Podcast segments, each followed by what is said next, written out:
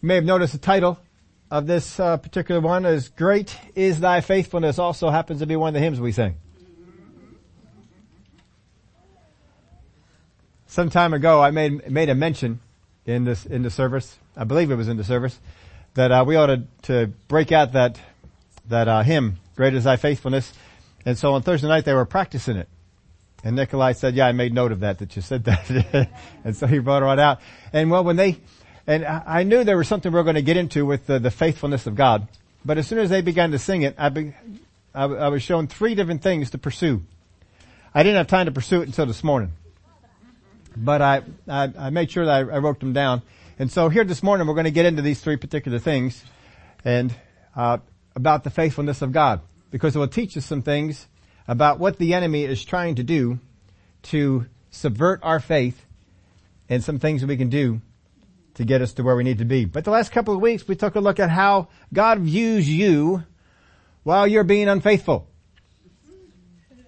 And we spent three weeks on that. We looked at Paul. We saw that God corrected him, challenged him, and directed him where he should go. Because he was not being faithful. We saw Moses. He was not being faithful either. And God at the burning bush challenged him, directed him, and then when he decided to argue with God, God corrected him.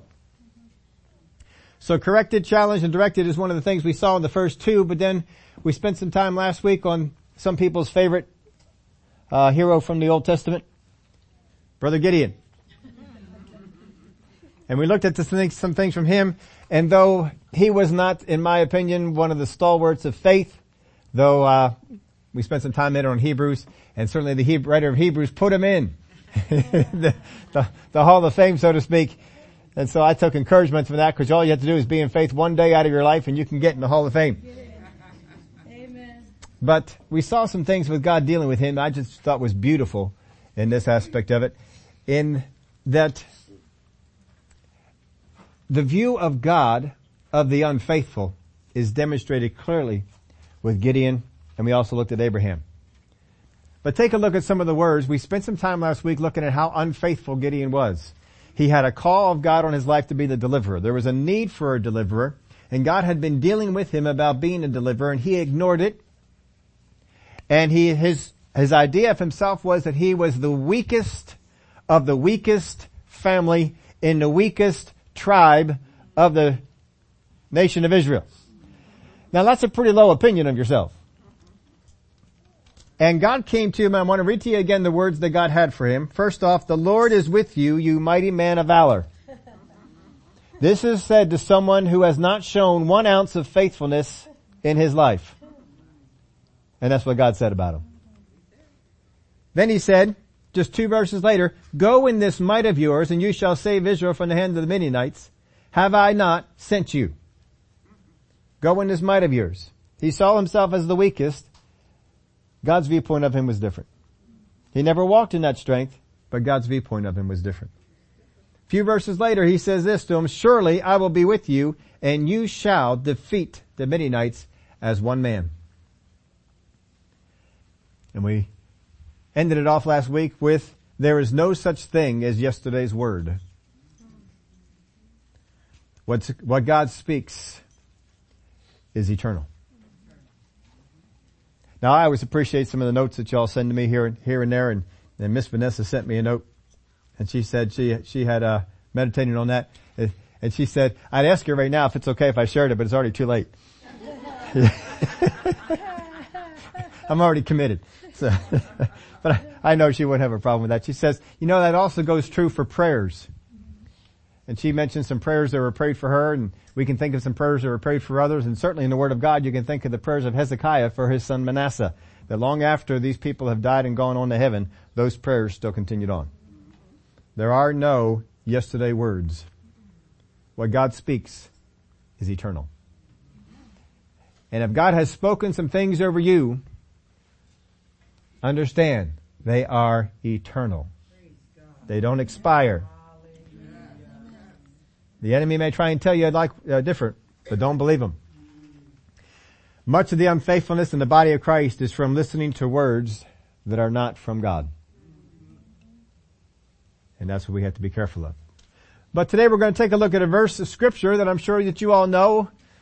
It was on the Facebook page. It's on the uh, bulletin And that's from 2 Timothy chapter 2 and verse 13.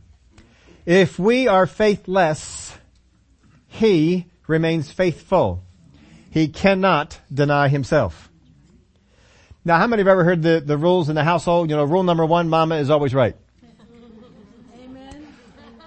Rule number two, if mama is wrong, see rule number one. Right? That's, that's how it's written. Well, it kind of goes, it, it's this way with God too. Rule number one, God is always faithful. That's rule number one. Rule number two, if it seems that God has let you down or has been unfaithful in any way, see rule number one. God is always faithful. He is faithful to His word. He will never let His word fail. Now this verse tells us this, that God's faithfulness is not dependent upon or influenced by the faithfulness of another. This is huge to understand. If you can understand this, this one, this first point on this thing, it will help you in your own faithfulness. God's faithfulness is not dependent upon or influenced by the faithfulness of another. There is no person on earth who can be unfaithful and it will stop God from being faithful. Now I'll tell you why that's big as we go on here. But very often, our own faithfulness is dependent on the faithfulness of the people around. How many times have we gone over what people have done that have let us down and used it as a basis for why we're not going to continue? 2 Timothy chapter 2 verse 13 in the New Century Version is read this way. If we are not faithful, he will still be faithful because he cannot be false to himself. The message puts it this way. If we give up on him, he does not give up, for there's no way he can be false to himself. If we give up on him, he does not give up, for there is no way that he can be false to himself. Now I want us to see the context of verse 13 because it's really important that we see the context to understand where we're going on this. In, we're going to go all the way back to verse 1. Not going to delve into a whole lot of detail, just kind of looking at the, for the context of this one verse. You therefore, my son, be strong in the grace that is in Christ Jesus. Be strong in the grace. Many people are strong in judgment, but we are not called to be strong in judgment. We are called to be strong in grace. As I have received grace, I need to pass grace on to others. Every time the enemy gets me to focus on the faults and the problems of other people and gets me with my mouth to pass judgment on them, I am not walking in grace. I have become weak in grace, not strong. If I become weak in grace, what happens to the grace that is extended to me? If I want grace, walk in grace. It's important. He says, you therefore my son, be strong in the grace that is in Christ Jesus. And the things that you have heard from me among many witnesses, commit these to faithful men who will be able to teach others also. There's a big emphasis here on getting those words out to other people. It's imperative that people hear the Word of God. The true Word of God, because if they don't hear it, if they don't continue to hear it, it will affect their walk. They won't notice it at first, but it will affect their walk. You therefore must endure, endure hardship as a good soldier of Jesus Christ. Notice he says this right after he talks about getting the Word of God out. Because when you put the Word of God out, in the form that God intended for it, there will be hardship. Because if it helps people, the enemy wants to stop it. And so he will stop it in any way possible. Verse 4. No one engaged in warfare entangles himself with the affairs of this life. Now he just talked about you being a soldier. Endure hardship like a good soldier. Can you imagine a soldier out there on the field? Well, I don't want to go out today, it's raining. Man, that just puts a bullseye right on you. It's a little target right there. We're coming after you. You're going to be out in the rain all night now. I don't want to go outside. It's too cold. I got a hole in my boots. I really can't march today. These things won't hold up a, for a soldier, would they? But we think they hold up for us. We got a lot of excuses. Well, God, I just don't want to serve people anymore because they just don't like me. They don't appreciate me. Now he says, endure hardship as a good soldier of Jesus Christ. No one engaged in warfare entangles himself with the affairs of this life. Can you imagine a soldier on the battlefield and the sergeant leader gives an order and the guy says, just a minute, I'm finishing a letter to home. Uh, n- don't come over there and rip that thing up. That's, this is not going to be happening. They don't care if you're in the middle of eating. If duty calls and you're a soldier on the field and the enemy's coming or they need to launch an offensive, they don't care what you're doing. Well, my shift just ended. that won't hold up either. So you see why Paul uses the, the analogy of a soldier. Because a lot of things we get, we get away with in our own life, they don't happen on the battlefield. And most people understand that. And whether they were Roman soldiers, U.S. soldiers, whatever soldiers they were, we can understand because it's all had the same idea. If an order is given, you do it. So no one engaged in warfare entangles himself with the affairs of this life that he may please him who enlisted him as a soldier. That's all we're looking at. And also, if anyone competes in athletics, he is not crowned unless he competes according to the rules. If you want to run in a track meet, and you go up to the uh, referee, you say, look, I'm not feeling real good about this today. Do you mind if I move my starting blocks up? That's not going to work, is it? No, we understand that everybody has to follow the same rules. And we get upset if we're watching a sports thing on TV and somebody got away with something that's outside the rules.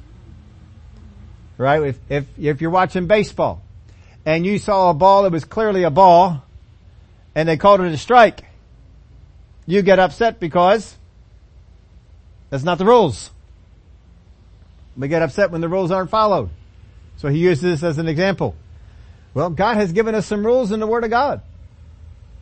We need to make sure that we follow the rules if we want the crown.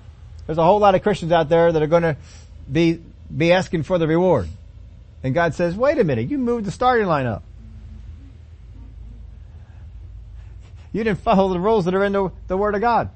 You need to do what it says. Just like a soldier would. A hardworking farmer must be first to partake of the crops. Well, if you're going to be out there working hard for the things of God, you're going to partake. Consider what I say, and may the Lord give you understanding in all things. Remember that Jesus Christ of the seed of David was raised from the dead according to my gospel, for which I suffer trouble as an evildoer, even to the point of chains, but the word of God is not chained. Therefore I endure all things for the sake of the elect, that they also may obtain the salvation which is in Christ Jesus with eternal glory. Now sometimes we've lost that. We're not enduring a whole lot as far as what the saints want to throw out to us. Yeah, I'm not taking any of your junk anymore. He goes on here in verse 11. This is a faithful saying. Now we, ha- this is the main part of the context I wanted you to see, but we need to get all the rest of it as well so you see here where he's building up. This is a faithful saying. If we, for if we died with him, we shall also live with him. We can understand that, right? If I die figuratively, so to speak, representatively, the death that he died on the cross, then I shall live with him. We can understand that. If I don't go through the salvation process and become born again, then I'm not saved. I have to die with him, as Paul had written. I have been crucified with Christ, yet not I. I have been, but I have, I have been crucified. He was the one done, but I have to die that same, in, in a representative way. So, he says it again in this one. If we died with him, we shall also live with him. There's no doubt there. If we endure, we shall also reign with him. So if I endure what is coming my way because of salvation, because of the gospel, because of going the way of the things of, Jesus, if I endure, if I hold up, what's it say? We shall reign. Now we might like to have a good confession say, I'm going to reign with God. But in order for that to be happening, what has to happen? I have to endure. I have to endure what comes my way in order to get to the end result of the reigning. Now enduring doesn't just, just mean put up with it. The word patience and word of God, we spent time on it before, doesn't just mean put up with it. It means you stay under the thing, you don't let go of the principles of the word of God. You stay with it. If it's faith, you stay in faith. If it's love, you keep walking in love. Whatever it is, you stay under it. You don't, you don't give out. If we endure, we shall also reign with Him. If we endure. If, um, if we deny Him, He will deny us. Now up to the, these three statements here that He makes, these are all cause and effect. Who knows what cause and effect means? Any of the kids or me? All know cause and effect means that if you do this, this shall happen. A great example of that is if you eat the cookies before mom says so, the effect is no cookies for you. You're blocked from the cookies. If you don't clean up your room, you don't get your allowance. Or some other kind of thing. There, there's, there's, uh, there's cause and effect. If I do this, I will receive this. But if I don't do this, I won't receive this. There's a cause and effect there. That everything that I do in this area has an effect in eternity. So, if I died with Him here in this life, then in the next life I will live with Him. If I endure in this life, in the next life, I'll reign. If I deny Him, in this life, he will deny me. So see, there's a direct cause and effect. Everything that is done by me has an effect in heaven. And then we come to verse 13. Now look at verse 13. If we are faithless, he remains faithful now do you see what the context does to that? He just made three statements that if I do something, it will have an effect upon God and heaven and where I'm going to be going, what I'm going to be doing.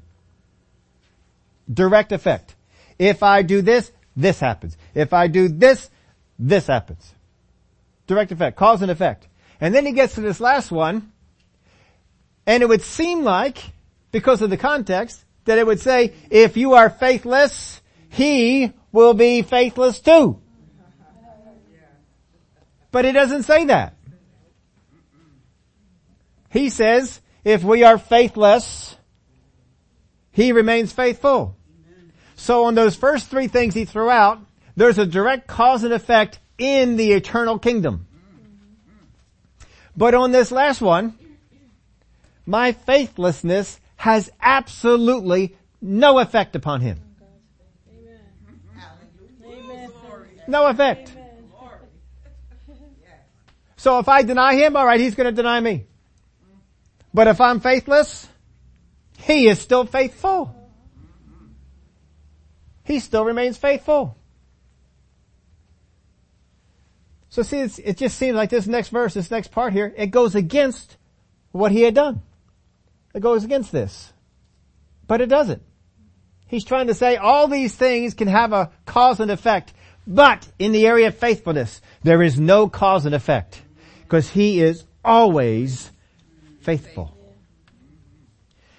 What he's trying to get you to see here is, remember he said if you deny him, he will deny you. He ends that verse as he cannot deny himself. And if he is to become faithless, he has to deny himself and he cannot do it. Because God cannot deny himself. He can never be unfaithful regardless of my actions. He will always be faithful to his word. Now he doesn't stop there. He keeps going. Remind them of these things, charging them before the Lord not to strive about words to no profit, to the ruin of the hearers. Be diligent to present yourself approved to God, a worker who does not need to be ashamed, rightly dividing the word of truth. So he goes from this, your faithfulness will not have an effect upon the faithfulness of God. Remind them of these things. Charge them again before the Lord, not to strive about words to no profit. How many times do we get called into arguments that have no eternal value? How many times are we trying to argue with people who don't want to receive the truth? That would be striving about words to no profit. If Jesus perceived that someone didn't want to receive the truth, what did he do with the truth? He kept it to himself. I don't need to give this to you. Don't strive about words to no profit. Don't do it. To the ruin of the hearers. To the ruin of the hearers. Hmm. Don't be, don't be getting into strife. If you're seeing words that are getting into strife, you know, there's some things you gotta back out of it. Now there are some that are going to cause some strife that you're not supposed to back out of. But be careful that you don't just become embattled. Now Paul caused some trouble with some of his words. caused some to believe and some to disbelieve. But those were words about salvation, trying to stir them up to the things of God. And they didn't want to receive it, and so he brushed the dust off his shoes, and he moved on to another place. Alright, we're going over here. Let somebody else come along and water the seeds that he put in there. See, sometimes you just gotta pick up and move on. You were maybe the one to come along and sow that seed, but you may not be the one who needs to water that seed. And maybe you came along and put some water on it and they still didn't receive it. That's alright. Just walk away from it. Somebody else is going to come along and water. You sit there and you keep putting water on and they're not receiving it, you're just going to drown the thing. It's not helpful. And then we're not walking in the love of God. Don't need to do it. How do you tell the difference? Just listen to your spirit. If your spirit says we're done with this one, then you, then you go on. You move on to something, something else. Be diligent to present yourself approved to God. A worker who does not need to be ashamed, rightly dividing the word of truth. Best comment I've ever heard about that verse came from Brother Keith Moore. He said, when you divide something, you always have to divide it by something else. You see, you can't just take a number by itself and divide it. You have to have another number. If I say to you, divide 24, what would your question to me be? Divided by what? I divide it by two. Am I divided by three? What am I dividing it by? I have to know what I'm dividing it by. You see, but a lot of people want to come out and they just want to give you one word. Well, you know, John chapter four, and they'll quote the one word to you. No, if you're going to rightly divide the word, you got to go out and get the rest of the word and divide it by it. The word is understood by other word. If you've got a doctrine that is only represented by one verse of scripture, you are not dividing the word of God. You've left it to stand by itself. Rightly divide the word of God. Remember the word of God says on the basis of two or three witnesses, there's always something else you can divide it by.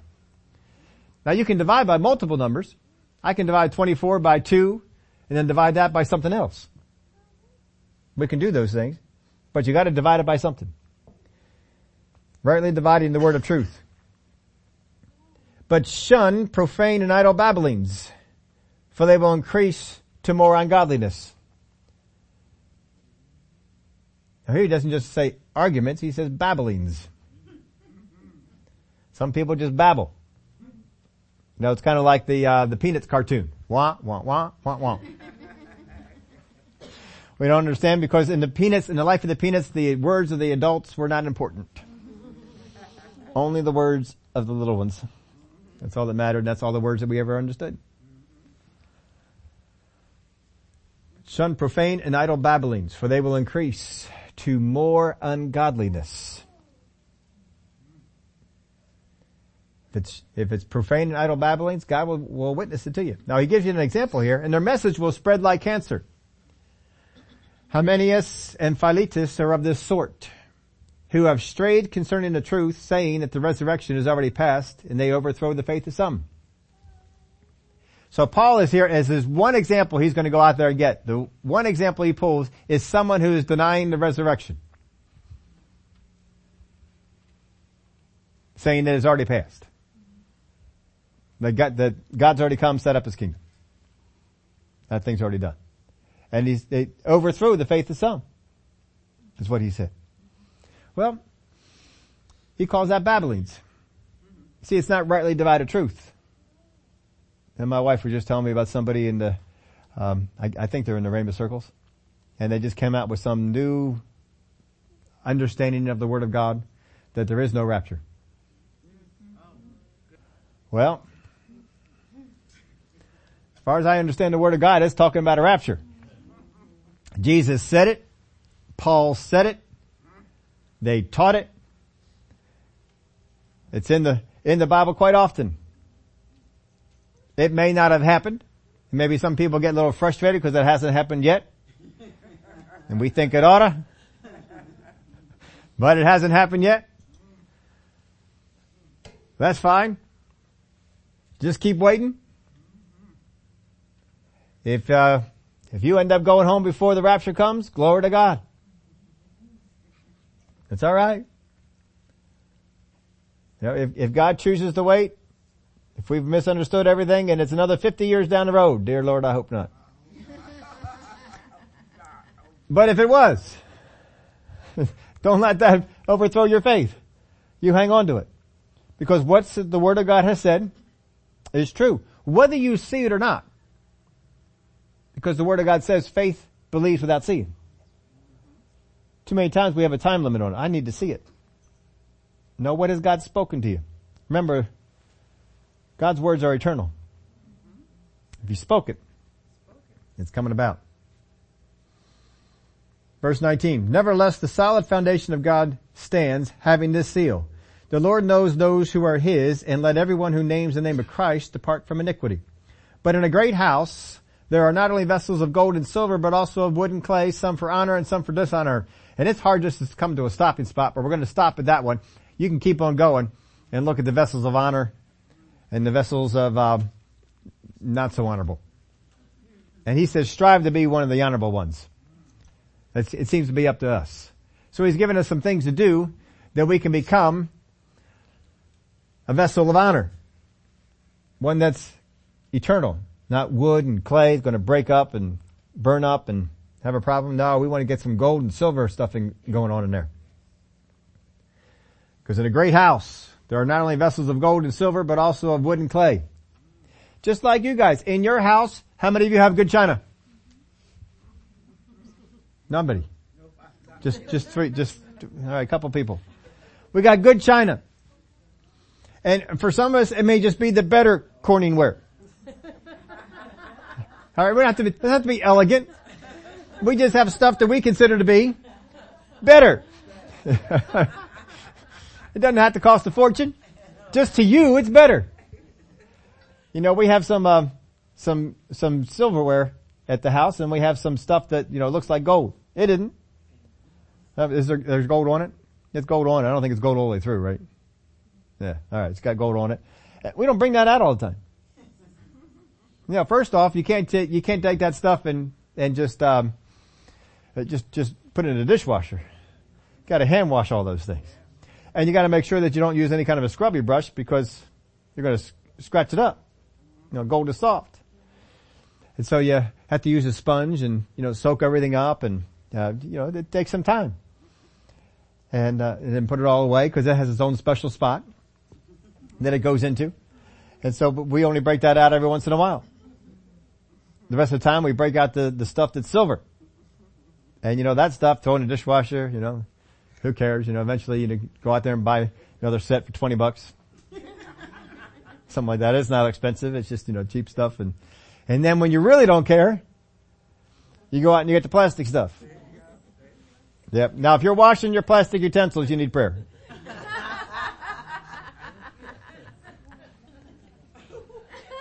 That is not the purpose of plastic utensils. Plastic utensils, it's called disposable. It means you use it and you throw it away. If you're gonna wash it, bring out the silver stuff. Don't be washing your plastic stuff. What you're saying is, I am poor. That's what you're saying. You're saying, I'm poor. I got no money. I gotta wash the plastic. Come on now. We've talked about that before, that poverty mentality. I, I heard people teach it to me, you know, if you're saving ketchup stuff from Wendy's. Come on. What's a bottle of ketchup cost? A buck and a half or something like that? I don't know what it, costs anymore, but that's a whole lot better. Don't be, don't be having your refrigerator filled up with ketchup. Go over to Wendy's. Can I have get extra ketchup? Cause I want to put it in my refrigerator to save in case I need some ketchup. Come on now.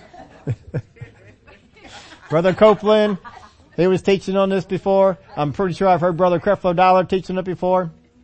I know I've heard Brother Keith teach on it before. you're just, you're just reinstating, I'm poor. All right, we're not here to, here to be talking about all that sort of stuff. How do we get off on that anyway? Oh yeah, great house. Great house. You got disposable stuff, throw it away. Just chuck it. Don't need that no more. Become a vessel of honor. That's what you want to be. It would seem from the examples in the Word of God that we have that what, that we cannot complain about people or situations without being unfaithful in some way. Now you think back to some of the examples in the Word of God of people who complained and you find a single instance where those people were seen to be faithful. In fact, generally, it is the opposite. They're seen as unfaithful. Now just to review, way back before we went over this with you, if I'm complaining, I am not rejoicing. Nor am I counting myself blessed. If I'm complaining, I am not rejoicing. And the word of God said, rejoice in the Lord always. So the enemy loves to pull you into a place of complaining because he has stopped you from rejoicing and he has stopped you from being faithful to the word of God. Because what we do as soon as we do that is, I know God says that I should rejoice all the time, but I just need to get this off my chest. I just need to vent. We got all the wording out there.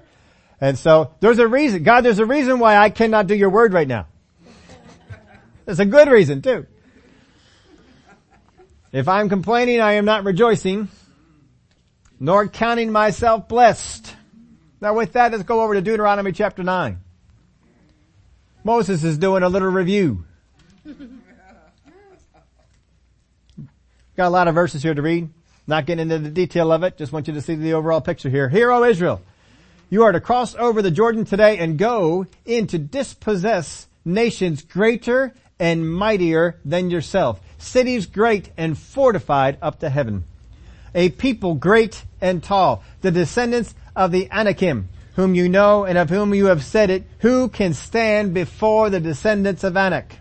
Therefore understand today that the Lord your God is he who goes over before you as a consuming fire. He will destroy them and bring them down before you, so you shall drive them out and destroy them quickly, as the Lord has said to you. Oh, that's good, huh? Mm-mm. But you get blessed just reading that. Unfortunately, verse 14. Moses says, do not think in your heart after the Lord your God has cast them out before you saying, because of my righteousness the Lord has brought me to possess this land. But it is because of the wickedness of these nations that the Lord is driving them out before you. So he's saying this, don't go in there thinking that you're all that. Cause you're not all that. I want you to know that you are going in there and they're being removed not because you are all that, but because they are nothing. It is more about them and who they were than you. That's what he's saying.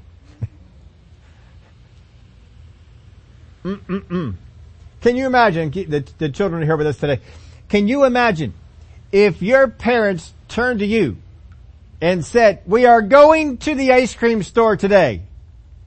How many of you would be glad? Anybody, show of hands. How many, how many glad? Ice cream store.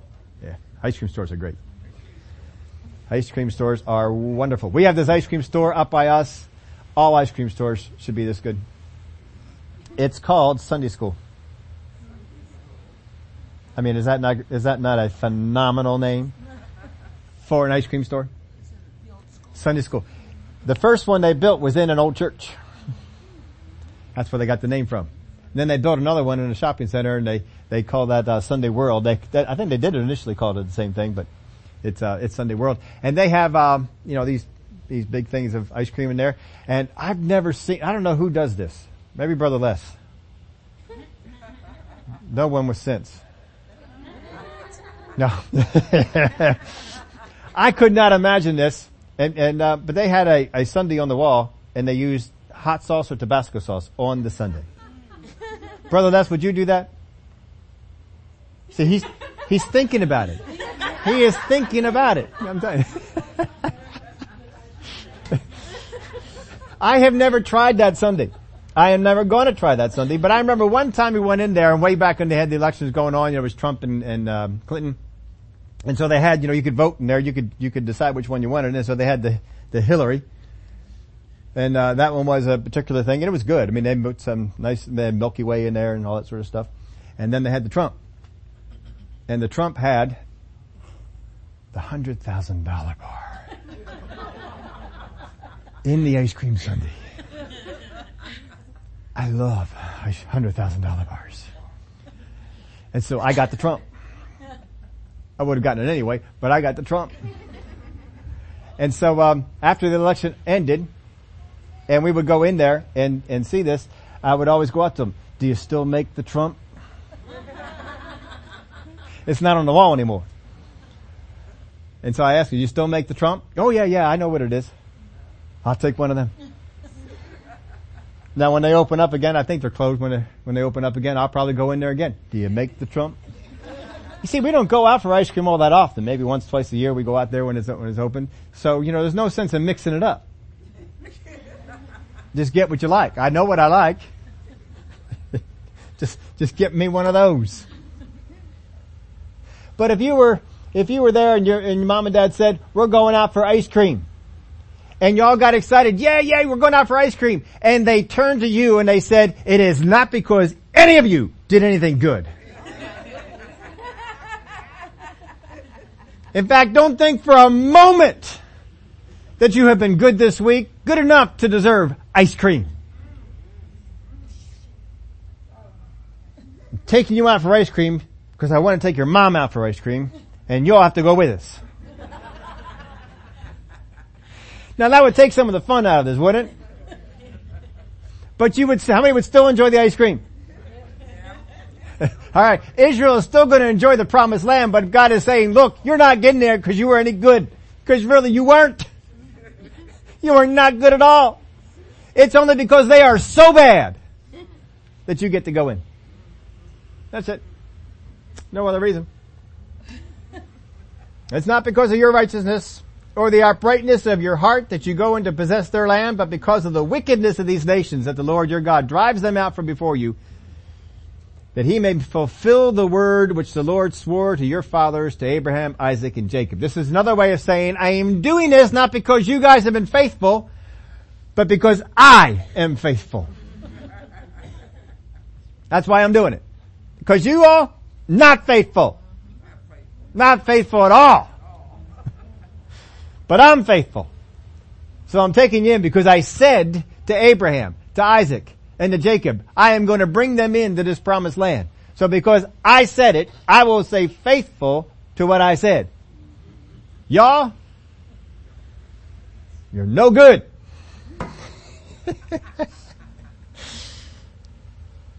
Verse 6, therefore understand that the Lord your God is not giving you this good land to possess it because of your righteousness, for you are a stiff-necked people. How many times does God say this to them? How many, is it three? Three different times he says, it's not because you're any good. Because you stink. You are unfaithful. You are stiff-necked. but I'm still taking you in. You're still going to get some ice cream. For you are a stiff-necked people. Remember, do not forget how to, how you provoked the Lord your God to wrath in the wilderness from the day that you departed from the land of Egypt until you came to this place. You have been rebellious against the Lord. Hmm. We haven't talked about this particular doctrine for a little while. I know, uh, was it a couple years ago? I stepped on some toes with this one. Uh, maybe you might remember it. How many of you ever have been taught that the Lord forgives and forgets your sin? Yeah, that is false. There is no place in the Word of God where He says He forgets your sin. He says, I won't remember it against you. There's a difference. Now just look, did God forgive them of these sins when they were in the wilderness? But it seems that He still remembers them. Doesn't it? Remember the example that He gave of forgiveness of the servant who, who owed a great insurmountable debt? And he begged for forgiveness and forgiveness was extended and he went out and he would not forgive his fellow servant who owned a little bit. What happened to the memory of the person who had forgiven the great debt? Apparently he never forgot. He just didn't remember it against him. And when he heard that he did not follow the same path, he brought him back in and then he remembered it against him. You see, you are not dependent for forgiveness that God doesn't remember your sin. What you're dependent on is that he does not hold it against you. He won't remember it against you. That means when the devil comes up and accuses you, God doesn't say, I don't have no recollection of that. God simply says, I know. But my son's blood has covered that. And I will not remember that against them. See, that's a better doctrine than the one you were taught. it's better because it's true. That's what the Word of God says. You see, the devil can get you sold on the other thing. He can also undermine you. How many people have thought that if you don't forgive somebody, if you don't forget the, the sin that someone has done against you, you have not truly forgiven them? And the devil has held you in bondage, thinking that you are not walking in forgiveness because you can still remember their sins. People, I've even heard people, oh God, I'm trying to forget these sins, but I keep remembering them. So does God! It's okay. Just when you remember it, don't be bitter.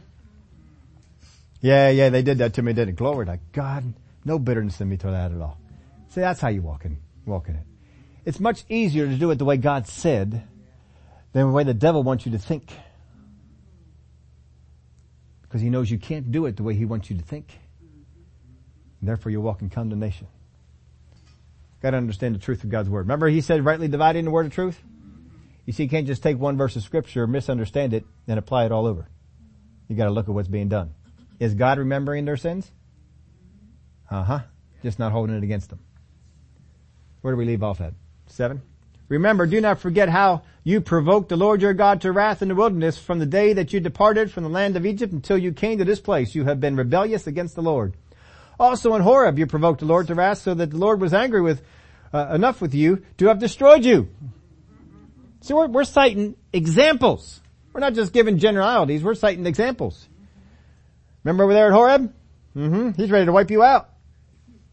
When I went up in the mountain to receive the tablets of stone, the tablets of the covenant which the Lord made with you, that I stayed in the mountain for 40 days and 40 nights, I neither ate bread nor drank water. Moses is saying, remember what I did for you? Remember what I did? I'm up there 40 days, 40 nights. I'm not eating or drinking nothing. What are you doing? Partying.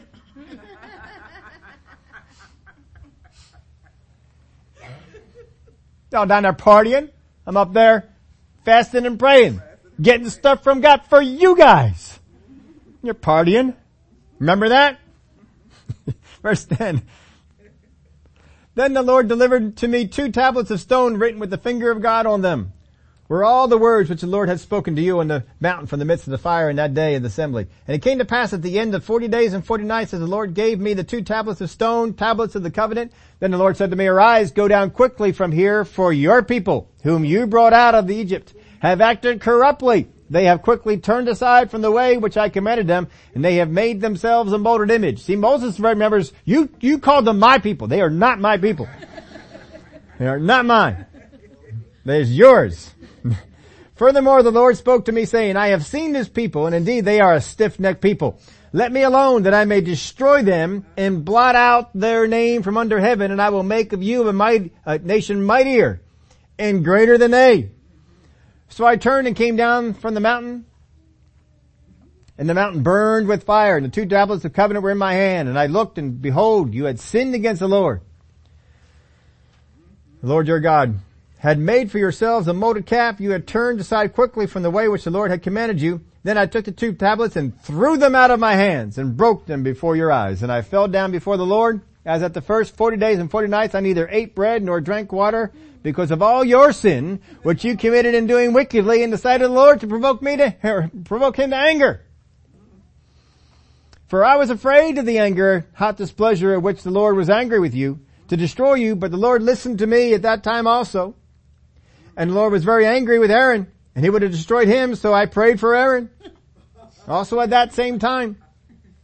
Then I took your sin, the calf which you had made and burned it with fire, crushed it, ground it into small, ground it very small until it was fine dust and threw it into the brook that descended from the mountain. Or threw its dust in the brook that descended from the mountain. I also made him drink it. Didn't tell him that. But God said, let me alone that I may destroy them. And I'll make of you a great nation, which would still keep his word because Moses was a descendant of Abraham, Isaac, and Jacob. Also, at Taberah, and Massah, and Kibroth, Hattaavah, you provoked the Lord to wrath. Likewise, when the Lord sent you from Kadesh Barnea saying, go up and possess the land from which I have given you, then you rebelled against the commandment of the Lord your God you did not believe him, nor obey his voice. You have been rebellious against the Lord from the day that I knew you.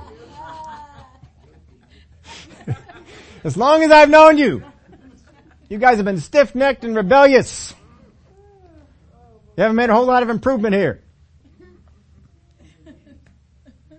Verse 25, thus I prostrate myself before the Lord. 40 days, 40 nights I kept prostrating myself before the Lord and he said, he would destroy you. Therefore I prayed to the Lord and said, O Lord, do not destroy your people and your inheritance whom you have redeemed through your greatness, whom you have brought out of Egypt with a mighty hand. Remember your servants Abraham, Isaac, and Jacob. Do not look on the stubbornness of this people or their wickedness or their sin, lest the land from which you brought us should say, because the Lord was not able to bring them to the land which he promised them, and because he hated them, he has brought them out to kill them in this wilderness. Yet they are your people, your inheritance, whom you brought out by your might, power, and by your outstretched arm. so God's ready to wipe them out. If God really wanted to wipe them out, he wouldn't have been telling Moses the thing. He's telling Moses so that Moses can stand up and be an intercessor. And Moses immediately takes him to his word. Because Moses knows about God. He will be faithful to his word regardless of the faithfulness of other people. He will be faithful to his word. And he said, this is what you said. This is what your word said. You will be faithful. Now here's, this is huge to understand people. Hope you can get this. The enemy is against you becoming faithful. He does not want you to become faithful. There's a tactic that he has to keep you from becoming faithful. He does this by pointing out the unfaithfulness of others. Constantly in your mind, you are being told, you are having thoughts sown into your head about how other people have been unfaithful to you. Remember what so and so did? Remember what that happened over here? Remember this? Why are you so faithful when this is what is going on? Mm-hmm. And then we begin to reason in ourselves, why am I being so faithful? And truly we're not. But the, the enemy is not trying to tell you, sell you on that. He's trying to sell you the fact that you need to become less faithful than what you are. And he's going to try and get you to base your faithfulness off the faithfulness of other people. And he will constantly accuse the brethren to you. Constantly. Because if he can get you to buy into the fact that they have been unfaithful, why should you continue on and be faithful? Why should you do it? But you see this verse of scripture in Timothy tells us this. No matter how unfaithful you are, God remains faithful. That's the example. That's the faithfulness we are to attain to. If our faithfulness is tainted in any way by the faithfulness of the people around us, we are not following after the faithfulness of God. We have followed after something else. We see in, this world, husbands and wives become unfaithful to each other and they cite the other person and their unfaithfulness in something. We become unfaithful as parents and we cite the things that they have done as children as reasons for being unfaithful. We become unfaithful to long times friends because of something that they did and we decided that was a reason to become unfaithful. And the enemy continues to try and point out the unfaithfulness of others for the purpose of sidetracking your own. Because he's going to get you to think you are all that and we really have not been all that. I'm no longer strong in grace. I am now in judgment. And the more I listen and the more I move into those areas, the more judgment I keep passing on the people that are around me. I become unfaithful to the grace of God and unfaithful to the Word of God. Our thoughts become about those acts of unfaithfulness that have occurred to us. You see in that example that Jesus used with the parable of forgiveness, the unforgiveness was done to the master. But when he went out, he found something that was done to him. It was not done to the master. It was done to him. He was focused on that particular act. Your thoughts are going to be filled with these kind of acts. And it won't be long before your words follow suit. And our words will spread those thoughts to other people. Because it is tough to find somebody who thinks that people around them have been unfaithful, that they do not eventually begin to call, sit down, discuss with others, do you know what so and so did? And we spread the unfaithfulness that are in our thoughts to other people, subverting their faith taking them down in the wrong direction.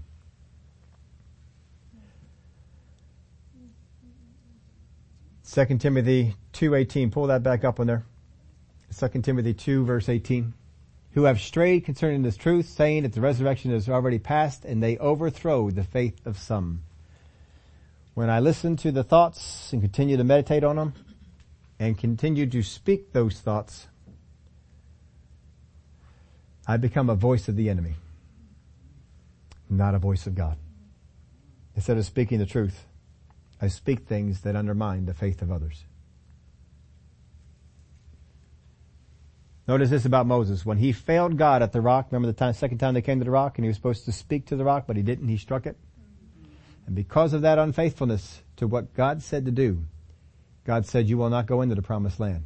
If you remember the story, if not, go back and read it over. But if you remember the story, not one time does Moses blame anyone else. He doesn't say, didn't you see what those people were doing? Didn't you see how they didn't honor you? He didn't do it. He never blamed anyone else. Now, when you begin to live up to God's standard, here's some things you will do. First off, you will only look, look only to myself to change. You see, when you walk into the faithfulness of God, all you can change is you. The enemy is constantly going to be focused, get you to focus on what others need to change. But the faithfulness of God looks to myself. What I need to change. Remember that verse, or the verses that uh, Jesus taught? How can you remove the speck in your brother's eye when you got a log in yours? He doesn't say you're never qualified to remove it. He says first remove the log that is in yours. Then you can see better to remove what's in theirs. Whole lot more we can get into just that, but let's go on with this. Look only to myself to change. Second, kick out thoughts of, of the shortcomings of others. Kick them out. Don't let them reside in your head. When the enemy comes, the accuser of the brethren comes in and sows thoughts of the shortcomings of other people, of the unfaithfulness of other people, of the things they haven't done that they should have done. Kick them out. Do not let them stay in your head. Kick them out. And third, speak words that won't overthrow the faith of others. In other words, rightly divide the word of truth. Speak words that won't overthrow the faith of others. Don't be speaking about other people's shortcomings. Here's another verse of scripture for you. Love covers a multitude of, huh, not exposes, huh? The accuser of their brethren wants you to expose. God wants you to cover. Deal with them privately. Help them out. Here's the last one. Never doubt the faithfulness of God. Never doubt it. Remember the rules in the beginning? Rule number one? Let's hear it. God is always faithful. God is always faithful. Rule number two. See rule number one. If ever I think he is not faithful, if ever anything happens that it seems that his word's not going to come about, see rule number one. God is always faithful. Now, think about this. How many times, maybe even in, last week, has the enemy come to you to tell you that something that God did, or God spoke, or God promised will not happen in your life. Or has stopped happening. Or you have lost something. Or somehow it has gone away. How many times does the enemy come and speak these words, has God really blank? If God truly did blank, wouldn't it be And it gets, begin to think, well, has God really done that for me? Well, I know God promised, but it doesn't seem to be happening. Well, I know God said that, but well, I know God did that and I walked in that for a while, but see, the enemy wants you to think it didn't happen like you thought. It didn't really happen at all. You just imagined. Is God truly faithful? Know this, folks, if it didn't come under test this week, it'll come under test next week. The enemy is not satisfied with you being unfaithful to other people. He is not even, un, he is not satisfied with you being unfaithful to God. He wants you to believe that God, though he is faithful with all, is not faithful to you. That there is something uniquely different about you. And God is not faithful to you. Now, if God can bring the children of Israel into the promised land after that list that Moses just gave us here, how many of y'all know God can do something for you? If God says you don't deserve to go into promised land, but I'm still bringing you in. Just like you don't deserve ice cream, but because I'm going to get you some. Folks, we don't deserve anything that we have from God. We don't deserve salvation. We don't deserve His forgiveness. We don't deserve His love. There's not a single thing we've got from God that we deserve. But God has given it to us. God, though we are found faithless, He will be faithful because He cannot deny Himself. If God said it, He's got to do it. He's got to do it because he said it. So when the enemy comes to you and tries to get you to doubt, just go back to the word of God where the promise was. This is what you said in your word, God. I thank you.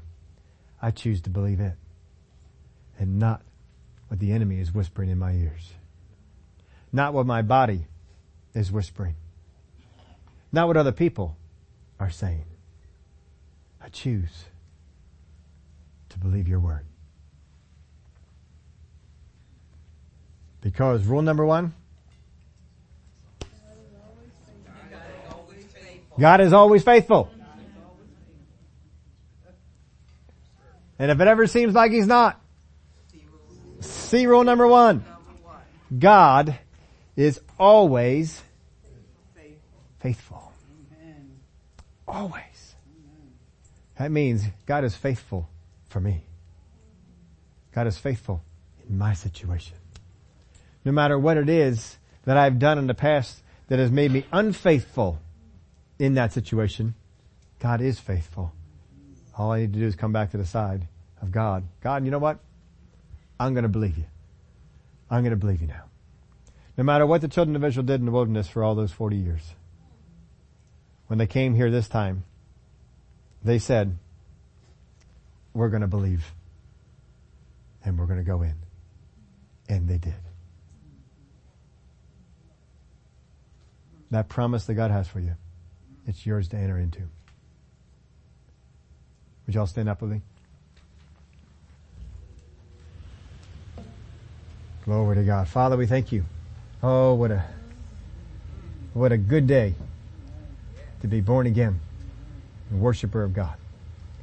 I thank you, Father, that no matter what we have done in the past, that we have been unfaithful in, it does not change the fact that you are always faithful. And when we come back and come to our senses, and we repent, you welcome us back. And the promise that we have from you, you are faithful to no, matter, no matter how many years have gone on. It doesn't matter because your promises are eternal. If we messed up like Moses and went out in the wilderness and lost 30 years, your promise is eternal. For like Abraham, and it takes us 25 years to get to the place which you asked us to get to, you are still faithful. Even though his body is now dead as is his wife. That didn't stop you. Even if we were like Paul and went completely against the things of God, you're still faithful. And when we have come back around, you'll take us into everything that you called us to. And even if we're like Gideon, hiding out away from the enemy, seeing ourselves as the least of the least of the least. You look upon us the way that you said we were.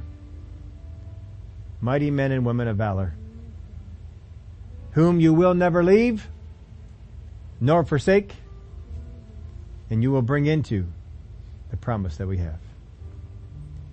Lord, I thank you for it. I give you the praise and the glory for it. Hallelujah. With every head bowed, eyes closed. If you're here today and you have not been faithful to the call of God, maybe you were in the beginning denying God, and it says He would deny you. Maybe you have not given your life over to God to experience the death of Jesus. His death in your place that you could have the life of God. If you'd like to turn your life over to God, to be faithful to Him, raise your hand up. We're going to pray for you here this morning. Father, we thank you for those saints that are here today, believing in you, walking with you. And though each one of us can find a case where we have not been faithful in the past, I thank you that you have brought us to a place where we can walk in what you called us to. It's not too late. There's no despair. I thank you for it, Father. In the name of Jesus we pray. Amen. Brother Victor.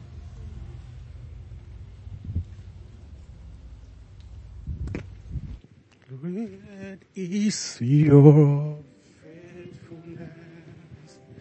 Great is your faithfulness. Morning by morning, new mercies I see. All I have needed, your hand has provided. Great is your faithfulness, Lord, unto. Let's take that one more time. Oh, great is your faithfulness, Lord, great is your faithfulness. Morning by morning, new mercies I see. All I have needed, your hand has provided. Great is thy faithfulness, Lord, unto me.